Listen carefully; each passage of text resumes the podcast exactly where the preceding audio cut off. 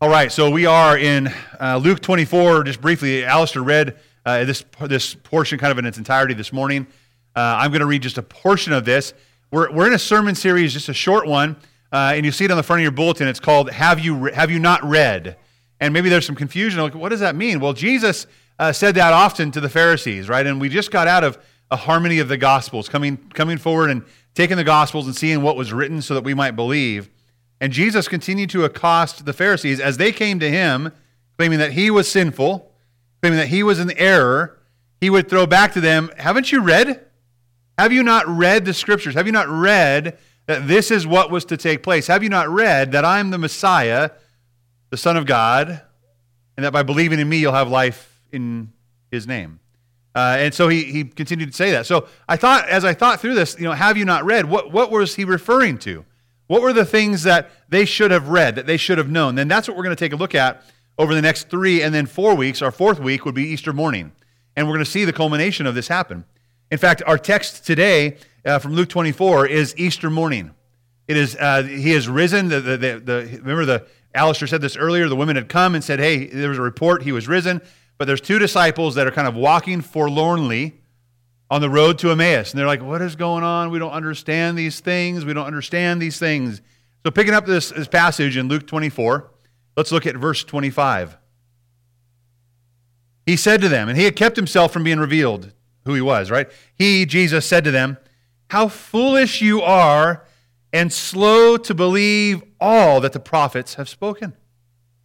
I, I, I read that and I, I think of myself, right? I think of the, the, the accusation Christ could make of me. And I, I don't want it to be one that says, How foolish you are, Brandon, and how slow you are to believe everything that's been written. Haven't you read this? Don't you know? Shouldn't you know this? He goes on, Wasn't it necessary for the Messiah to suffer these things and enter into his glory? So there, it's, when he says, Wasn't it necessary? There should be some knowledge that they have from the scriptures that say, What?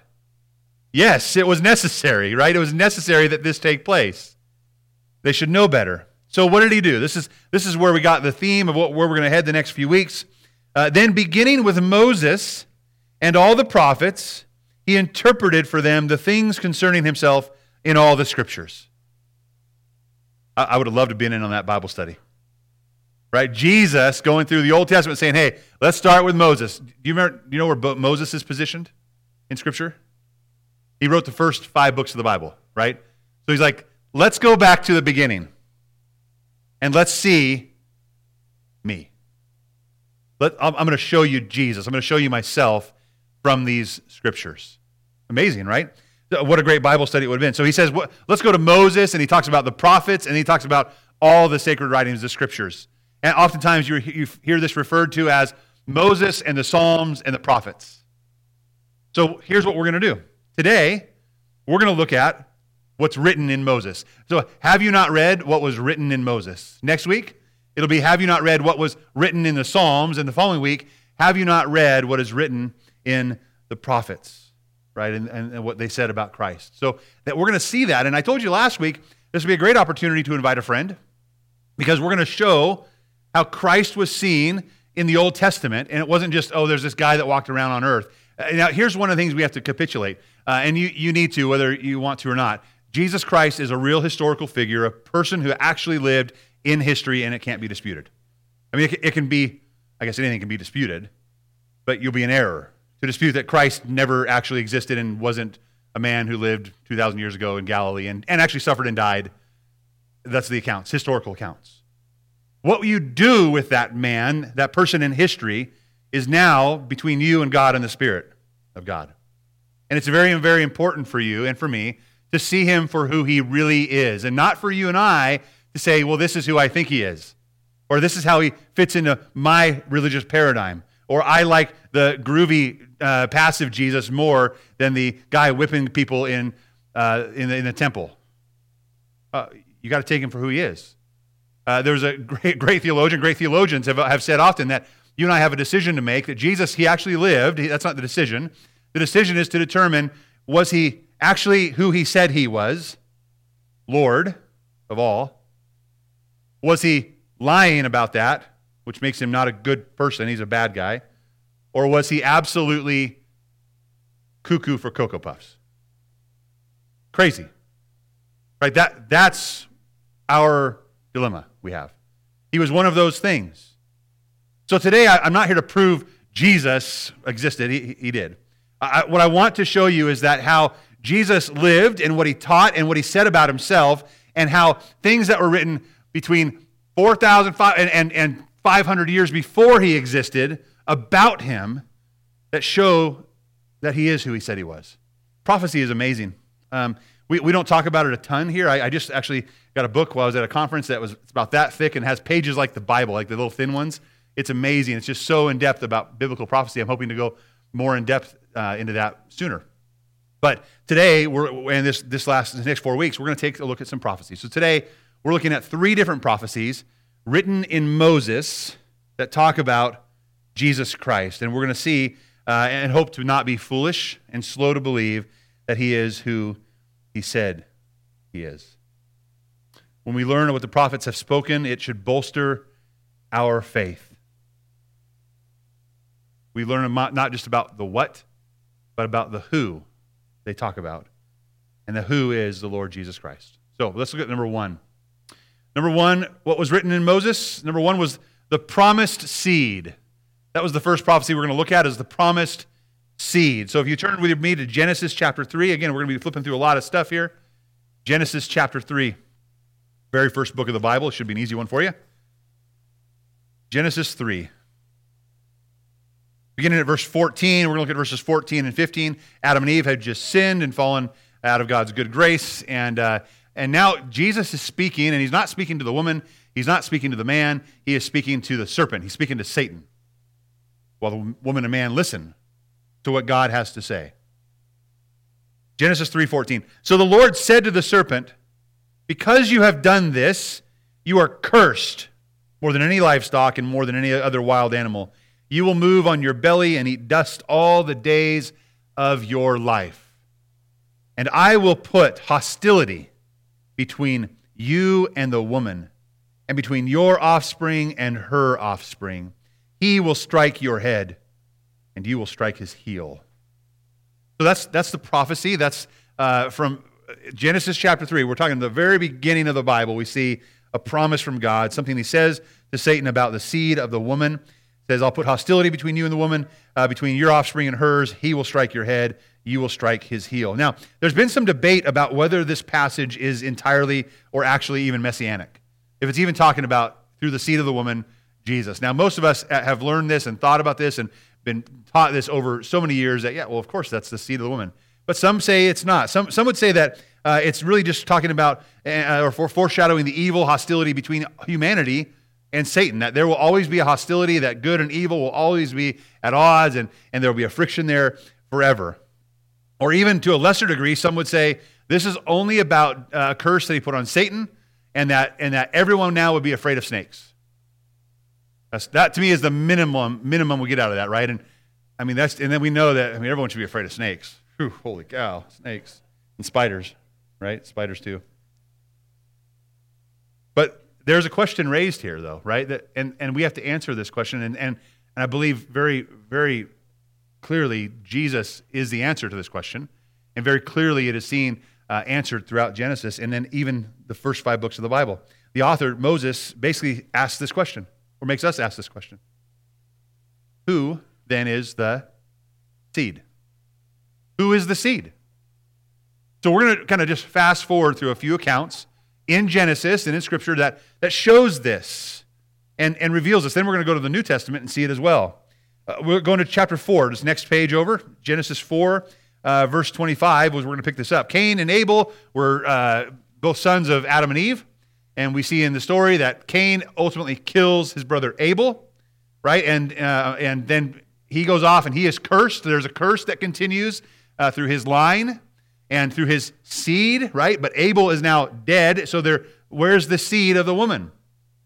If the seed was just going to be whoever was born and there'd be hostility and it really just meant we're scared of snakes, she wouldn't have said this.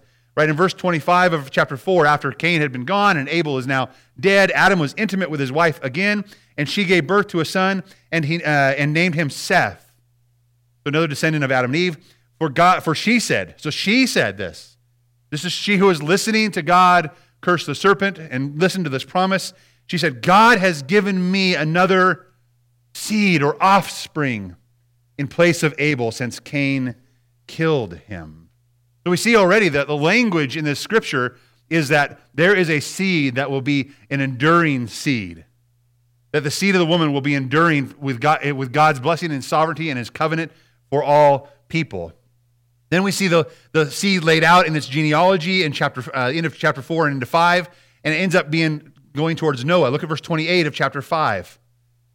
One of the seed uh, down the line of Seth was then uh, Lamech, and he was 182 years old when he fathered a son. And he named him Noah. Now, the genealogy here is not so descriptive. It's like this person, this person lived this long, and then this person had this person, this person lived this long. It's kind of redundant, right?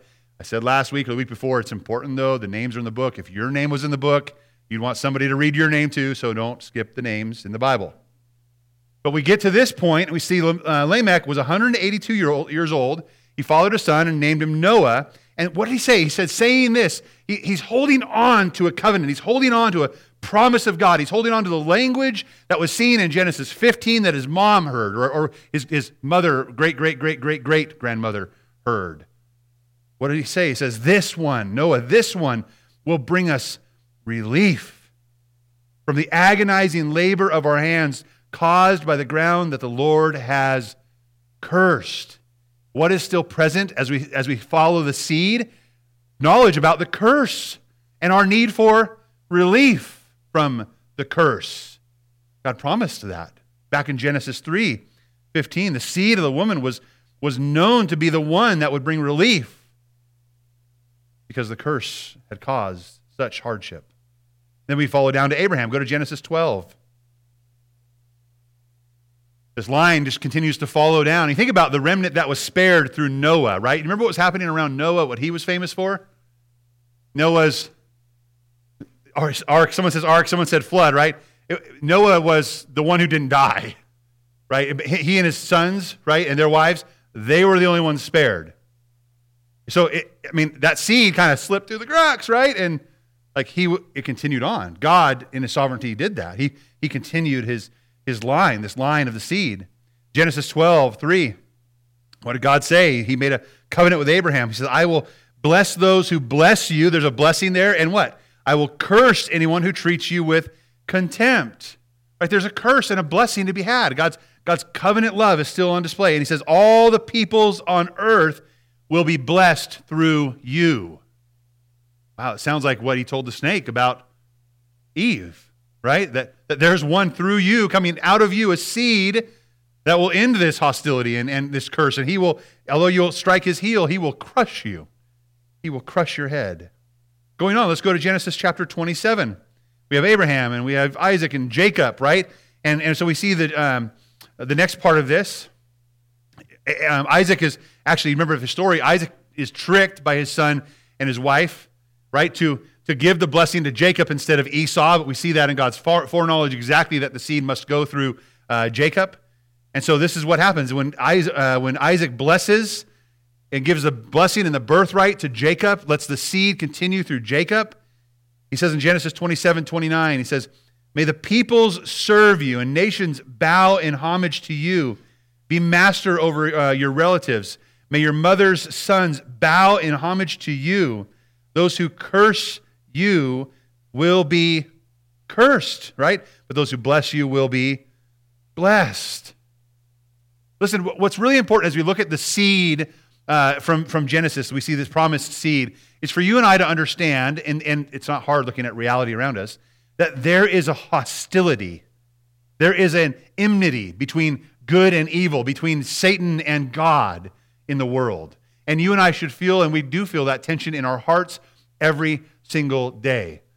When we are tempted by the flesh to give in to sin, and rebel against God's good, good, pleasing, and perfect will. This is what this hostility is. It, there's been a hostility that's been created, and the curse wants to continue to creep in, and, and Satan wants to continue to steal, kill, and destroy, even though he is as good as dead meat. So, for you and I, what is this promise? If there's not a promise in the seed that will, will get rid of this hostility and put an end to this, to us being slaves to sin, then what good is the seed if it can't do that? There's a blessing. Even though there's a curse, there's also a blessing to be had. Now turn with me, let's go New Testament, uh, the book that starts with G, Galatians. Galatians. Matthew, Mark, Luke, John. Then some of our team kid, kids know this. They aren't here, they're in children's church. Acts, Romans, 1st and 2nd Corinthians. And then we have what? Galatians. One of those small letters that Paul wrote. You ever think about how to remember the uh, small ones in order? The first four Galatians, Ephesians, Philippians, Colossians. It's the vowels A, E, I, O. A, Galatians, E, uh, sorry, Galatians, A, E, uh, Ephesians, I, Philippians, and O is Colossians. You'll never remember that, will you? It's okay. I did. I remembered. Kind of. Galatians chapter 3. Looking at verses 8 and 9, then we're going to go to chapter uh, verse, six, verse 16. So this is picking up, Paul picking up this theology. So we, we fast forward to the New Testament, and what are, what are people saying? What are the apostles saying? What has been taught? What has been understood about the seed? And, we're, and, and by the way, the seed didn't just stop in 27. Like all of Scripture, we see this line and lineage go forward. We'll even see it in a few minutes in the next point in the next prophecy out of Genesis 49. So we'll get there. But Galatians chapter 3, verses 8 and 9 says, Now the Scripture saw in advance. What a wonderful thing the Scripture can do sees in advance, it knows ahead of time that God would justify the Gentiles by faith and proclaimed the gospel ahead of time to Abraham. So let's pause there. This is what Paul is saying. Paul's saying, listen, the gospel, the good news of Jesus Christ, is not only for Israel, is not only for those that are of Abraham and, and, and Israel, but their, Abraham's blessing was to all, that all the world could be blessed through him. Well, what is this blessing? It's the good news of the gospel of Jesus Christ. And what was it said? All nations will be blessed through you, right? Through your seed. Consequently, those who have faith are blessed by or with Abraham who had faith. Now there's a, now there's a faith that must be expressed in this promise that comes through Abraham. Go down to verse 16. Says, now the promises were spoken to Abraham and to his seed. He does not say and to seeds as though referring to many, but referring to one and to your seed who is who is it? Christ. It's, it's Christ. Who, is the promised seed? The, answer to the question that we're begged to answer, the one Moses says, listen, the seed is going to come. And we're all like, who's the seed? It's Jesus. It's Jesus Christ. He is the seed. Galatians 4, flip over one chapter, Galatians 4. Let's hear more about this, verses 4 through 7. When the time had come to completion, God sent his Son, that's Jesus Christ, born of a woman born under the law, to redeem those under the law, so that we might receive adoption as sons. Now let's stop there. This is the so that. It's really important for us to embrace this, this seed, the promised seed, because it means something to us. It means something for us. That in the hostility between us and Satan, we were doomed in our own sin. We were doomed. But God, in His sovereign will, through the seed of the woman, brought us Jesus Christ. That you and I, who are far away and enemies of God, could be reconciled to God through faith in Christ. That we who were, were not part of the family could now what? Be sons and daughters. We might receive adoption as sons. Verse 6 And because you are sons, God has spirit, sent a spirit of his son into our hearts, crying, Abba, Father. So, verse 7, here's again the so that you are no longer a slave. You're no longer a slave to sin. Through faith in Christ, you're no longer a slave to sin and the flesh and the curse and the hostility and the enmity that was present. You're no longer a slave, but you are a son or a daughter. And if a son, then God has made you heir. That's the promise. The promised seed says, You who are far away can be brought near through Jesus Christ, our Lord. If God would sustain a line, so the promised seed of the woman, Jesus Christ, would be the fulfillment of this promise and blessing, then you and I could believe and trust in faith. And that should bolster our faith and all that believe would have life and freedom as sons and daughters.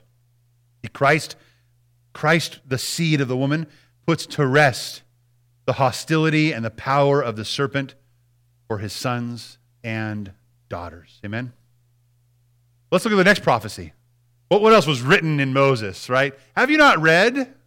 Number two, the Lion of Judah. The Lion of Judah. I have an ironwood uh, sculpted or, or uh, a lion on my desk, reminding me he's the lion. I, I think back to the C.S. Lewis, what? Chronicles of Narnia, right? We have this amazing lion, Aslan. It's amazing imagery of who Christ is and points us more to Jesus. But it reminds me who is the lion of the tribe of Judah. Let's go back to Genesis. I know you're in Galatians. Go back to the first book again. Galatians, back to Genesis. Genesis 49. Just about out of Genesis at this point. But I want, I, I, the seed and the line is important here, and uh, I want to show this. And it is shown in chapter 49, verses 8 through 12. So we see that Jacob got the blessing, right, instead of Esau.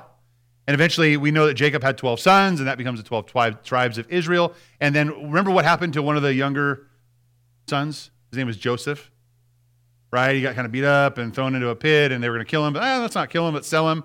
Eventually he gets, goes to uh, Egypt and ends up high ranking person in Egypt, and he's able to, to discern what is going to happen the, and through Pharaoh's dreams and through God's Spirit, right? And then he decides, hey, we need to make a plan to save grain. Basically, the whole world is saved because God used Joseph in Egypt, right? Seems like the fortunate son, right? Seems like the, guy that's to, we're to see some good things happen out of. Look at verse 8 of chapter 49. So Jacob's called the brothers together, and he goes through in the first few verses the other brothers, basically going down the list of who, who is in and who's not in, who's going to get the blessing and the birthright, and who will not come and get the blessing. So you start with Reuben, you're my firstborn, right? And, and nope, it's not going to be you. And then he goes on to the next two. And Judah is actually number four. He's the fourth. And although Joseph is very, very amazing, his birthright, his, his shares kind of get split up. So he doesn't have quite the, the shares that uh, Judah has here. So let's see what he says about Judah. And as we do, I want you to maybe circle or indicate some of the words, and I'll inflect them a little more for you, that associate us with the Lord Jesus, whether our attitude towards him or his, his authority that he, he owns. He says this Jacob to Judah Judah, your brothers will praise you. Your hand will be on the necks of your enemies. Your father's sons will bow down to you. Judah is a young lion. My son, you return from the kill. He crouches, he lies down like a lion or lioness. Who dares to rouse him?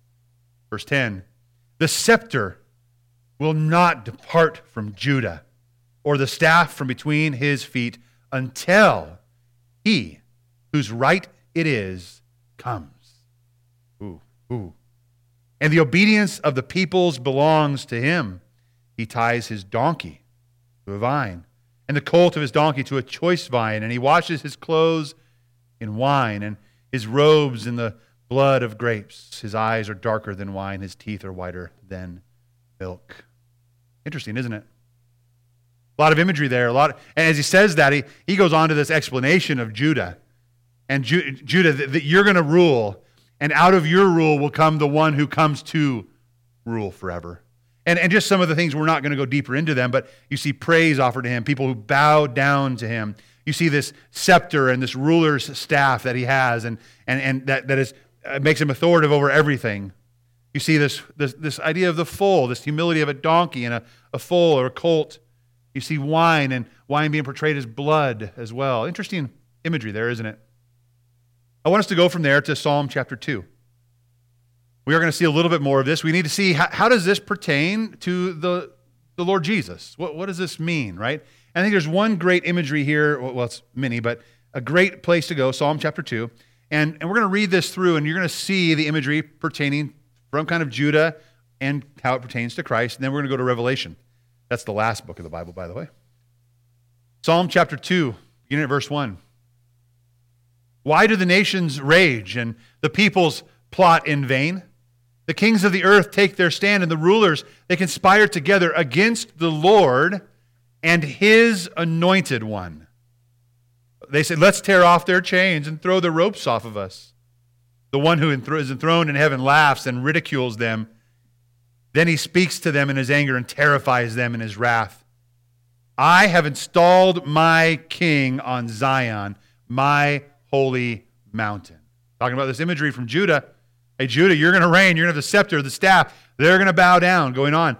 Uh, verse 7 I will declare the Lord's decree. He said to me, You are my son.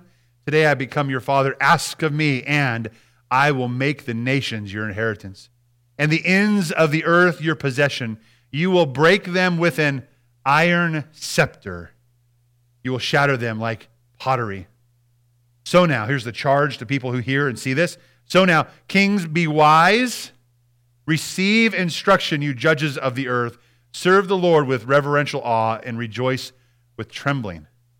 Pay homage to the Son, or he will be angry with you, and you will perish in your rebellion, for his anger may ignite at any moment. Let's just pause there for a minute. Remember that tension, that hostility, that enmity between the serpent and the woman, the seed? It still exists.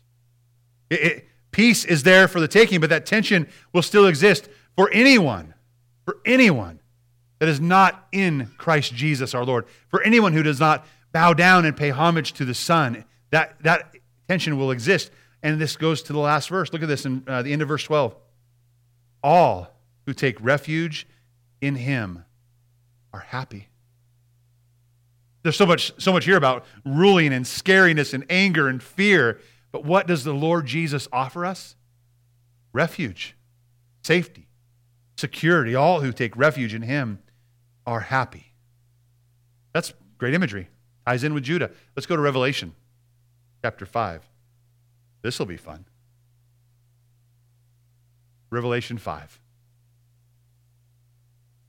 Good job thumbing through your Bible. We're going to begin at verse 1. you know, we, we think about this idea of someone ruling and having authority over us, right? And, and we, we kind of tense up to that. Um, this idea of the lion of Judah, it's like, okay, I, I, I, get it. We've had other lions before us before. We've had other people who, who roared and who growled and who were angry and a bit. Like, I don't, I don't know that I want someone just ruling over me. And, and really what we, what we say in our hearts and what we know in our hearts is there's not one that's really worthy to really rule over us, not one worthy. And I love the, the text here in Revelation 5. Let's, let's read together. Verse 1. Then I saw in the right hand of the one seated on the throne a scroll with writing on both sides. It was sealed with seven seals. I also saw a mighty angel proclaiming with a loud voice, Who is worthy to open the scroll and break the seals? But no one in heaven or on earth or under the earth was able to open the scroll or even look in it. Isn't that desperate? Don't you feel desperation? There's no one worthy. I wept and wept because no one was found worthy to open the scroll or even to look in it. Then one of the elders said to me, Do not weep. Look, the lion from the tribe of Judah, the root of David, has conquered so that he is able to open the scroll and its seven seals. Amen. The lion of the tribe of Judah. Who is that? Let's go on. Then I saw the one like a slaughtered lamb. This is the lion of the tribe of Judah. The lion is actually the lamb. Then I saw one like a slaughtered lamb standing in the midst of the throne and the four living creatures uh, and, and among the elders. And he, and he had seven horns and seven eyes, which are the seven spirits of God sent into all the earth. And he went, and he went and he took the scroll out of the right hand of the one seated on the throne. Oh, man. When he took the scroll, the four living creatures and, and the 24 elders fell down before the Lamb. Each one had a harp and golden bowls filled with incense, which are the prayers of the saints, and they sang a new song. I, before we see this song, I, I want you need to know, like you and I need a new song. There isn't anyone worthy, right? There's no one worthy to lead us and have authority over us, to, to take care of the hostility that we feel, to take care of the sin problem in our, in our own hearts, There's no one worthy except the Lamb. There's no one worthy. And we need someone who is worthy. And, and we need to embrace through faith the one who is worthy. He is the lion of the tribe of Judah, but he wasn't just installed there and said, You're going to rule and you're going to like it. He showed himself worthy because he is the lamb who was slain. He was slaughtered, it says, on your behalf. He was slaughtered on my behalf. I deserve to die where that lamb died. But he was the unblemished lamb. He was a lamb that didn't deserve to die. He was a lamb that could atone for your sin and for my sin. That's this lamb, the Lamb of God, Jesus Christ. And now the lamb has died and he was risen, and the lamb has become the lion of the tribe of Judah who is worthy. I think about the imagery. He walks up to the Father on the throne and he reaches to grab the scroll. I'm like, no, no, no, don't do it. Nobody's worthy. Scriptures, nobody's worthy. If you do that, you're dead meat. Everyone watches in anticipation and the one that was slaughtered takes the scroll out of his hand. And what is the response of everyone watching? To bow down in worship. You were not made to worship. You could not help but worship the one who is worthy. And they sang a new song. This is the new song that we sing because we know who the lion of the tribe of Judah is. They sang a new song. Worthy, right? You're worthy to take the scroll and, and to open its seals because you were slaughtered and you purchased people for God by your blood from every tribe and language and people and nation. He is worthy. He is the lion of the tribe of Judah, and he's the lamb who was slain for us. There is hope in Christ, and so for, because there's hope in Christ as the lamb, there is hope in Christ's supremacy and rule and authority as the lion of the tribe of Judah. And he is not an unworthy ruler, he is worthy. And through his humble sacrifice of himself, he is worthy to be supreme over all things, over kings and creatures and creation and Satan and sin and death and of you. He is the worthy one. He is worthy of your faith. He is worthy of your love. He is worthy of your devotion. Won't you sing a new song to him today? How happy you'll be when you take refuge in him. What's the third prophecy we'll look at today in Moses? Number three, there will be a prophet like Moses. There will be, will be a prophet like Moses. All right, you ready to turn? Deuteronomy chapter 18. Genesis, Exodus, Leviticus, Numbers, and Deuteronomy. Deuteronomy chapter 18, please.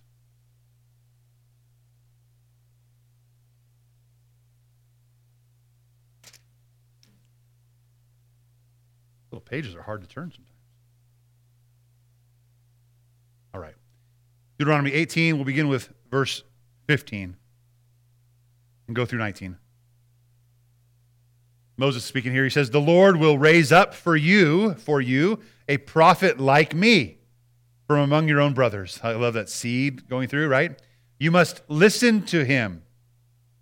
This is what you requested from the Lord your God at Horeb on the day of the assembly when you said, Let us not continue to hear the voice of the Lord our God or see this great fire and anger any longer so that we will not die. Like we are tired of this face to face death thing. I, like we need, we need a prophet. We need someone who will lead us. Then the Lord said to me that they have spoken well. I will raise up for them a prophet like you from among their brothers. This next part of the verse I will put my words in his mouth, and he will tell them everything I command him. I will hold accountable whoever does not listen to my words that he speaks in my name. So, who, who is this prophet like Moses? A theologian would say, oh, well, there's tons of prophets that came after Moses. Lots of them came that, that, that told God's people what God had said. But it's a little different when we look at a prophet like Moses. And not only, and we kind of have to see that because we look at the New Testament and see that this, these Jewish people were expecting somebody else. Somebody called the prophet. Capital P, prophet, by the way. Like they're, they're, they knew Jeremiah was there. They knew Isaiah. They knew Ezekiel. They, they knew Hosea. They knew the prophets, you know. But they were expecting someone else. They were expecting the prophet, the one like Moses. So if you look at the book of Numbers, you don't have to turn there. Uh, chapter 12 says this He said, Listen to what I say. If there is a prophet among you from the Lord, I make myself known to him in a vision. I speak with him in a dream. This is talking about the little p prophets. Not so with my servant Moses. Why are we saying this is important? Because Moses, his servant, said, It will be like me, a prophet like me. Not just your ordinary average prophet. Not so with my servant Moses. He is faithful in, in uh, all my household. I speak with him. Here's how it's different I speak with him directly, openly, not in riddles. He sees the form of the Lord. Interesting, isn't it? He's the form of the Lord. Deuteronomy chapter 34, if you're still in Deuteronomy, let's look at that one. So there's something unique and special about this prophet that's coming. 34:10 No prophet has arisen again in Israel like Moses, whom the Lord knew face to face. Face to face. No prophet had ever done that. Moses did that. And now we see there will be a prophet like Moses who will do that, who will know the Lord face to face. And he was, uh, speaking of Moses, he was unparalleled for all the signs and wonders the Lord sent him to do against the land of Egypt, to Pharaoh and to his officials and to all the land. Unparalleled. What does that mean? Could not be rivaled. No prophet after him was doing the same things that Moses could do or, or, or demonstrated. But Moses, what did Moses say? There will be a, a prophet like me. There will be a prophet like me. So let's go to the New Testament and see what the New Testament says. See what Jesus says and see what the people were saying in the New Testament and see what we can really conclude about the prophet like Moses. We're in John 1. John the baptizer is there. He's proclaiming the truth of the gospel that, that Christ has come. He's made his dwelling place among us. And, and that John knows, he's like, he's like, I'm the forerunner. I'm pointing to the Messiah. And he looks and says, Behold, there's the Lamb of God who takes away the sin of the world, right? We, we know that's John the baptizer. But they're like wondering, who is this guy? He is, he is proclaiming some crazy stuff. Like he's powerful and strong, and people are coming to hear him. So they asked in verse 21, What then? They asked him, Are you Elijah? They're expecting Elijah to come back and be there. And, and he says, I'm not. Then they said this in verse 21, the last part of it, it says, Are you what? The prophet. Are they asking if he's Elijah? No, they just did that. Are they asking if he's somebody else? Like, like Jeremiah come back or Ezekiel? No. They're asking, wait, are you, wait, are you the prophet? Are you the one, the one like Moses that we're supposed to see and have? That's what they're asking. Are you the prophet?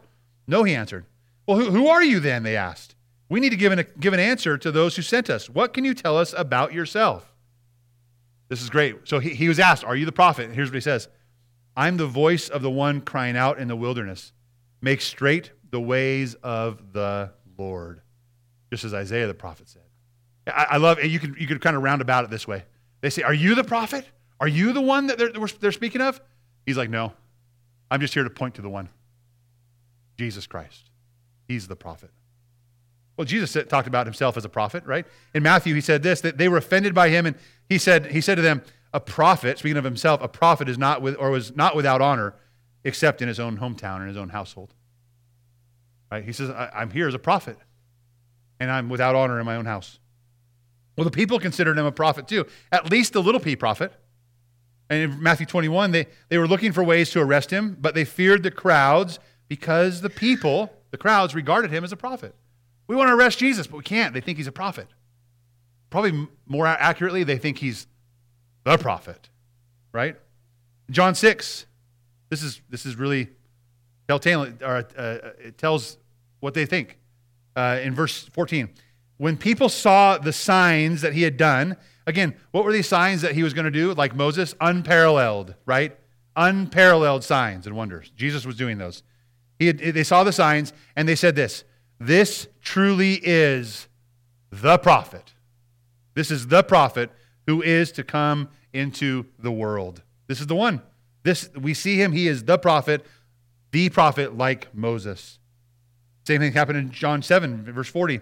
Some of the crowds heard these words. They said, This truly is the prophet.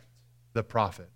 What word? So we saw that's kind of two things that we saw with Jesus that or the prophet that would relate to uh, well, two outright. There's there's many of multiples of these things. One, we saw that Moses face to face with God, right? We know that Jesus also communicated face to face with the Father. We see that in, even in his high priestly prayer in John 17. There was a face to face, a familiarity, an intimacy, uh, a oneness, a God of God in Christ to be able to say he, he accomplished that. Check the box off, right? Another thing, though, that, that he, they wanted a prophet, a prophet like Moses who would speak the words of God, would speak the words of God. Here we have Jesus Christ, God in the flesh on earth, speaking whatever the Father wants him to say. And he is sharing the truth of the gospel, and they are not believing. And that's why he's led to say, Haven't you read? Have you not read this already? Shouldn't you already know this? And then the other thing was the unparalleled miracles and power that Christ had over demons and over uh, uh physical abnormalities and uh, over disease. He, he was powerful in word and in action. In fact, unparalleled. We'd even see it, I don't write, write these down, but even Peter and Stephen considered Christ to be the prophet like Moses in Acts chapter 3 and Acts chapter 7. We see the disciples, people, the followers of Christ. Yes, he, he's the prophet like Moses who has come. So, what does this mean for us? Really, we talk about the prophet like Moses. We have to understand that the one that is the prophet like Moses has come. His name is Jesus Christ. He is God in the flesh. He was face to face with God the Father and God the Holy Spirit. And as he came, he did miraculous signs and wonders, unparalleled.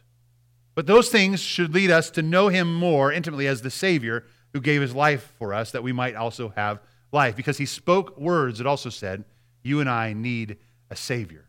You and I need to repent of our sin and turn to faith in him. The, question is, are we going to believe what he says?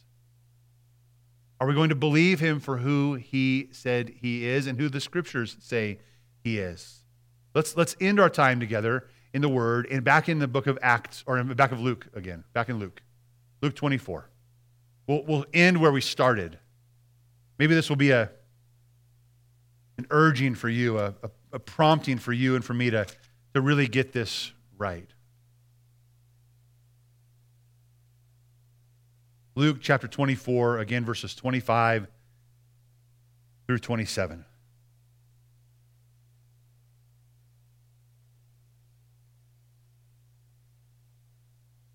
He said to them,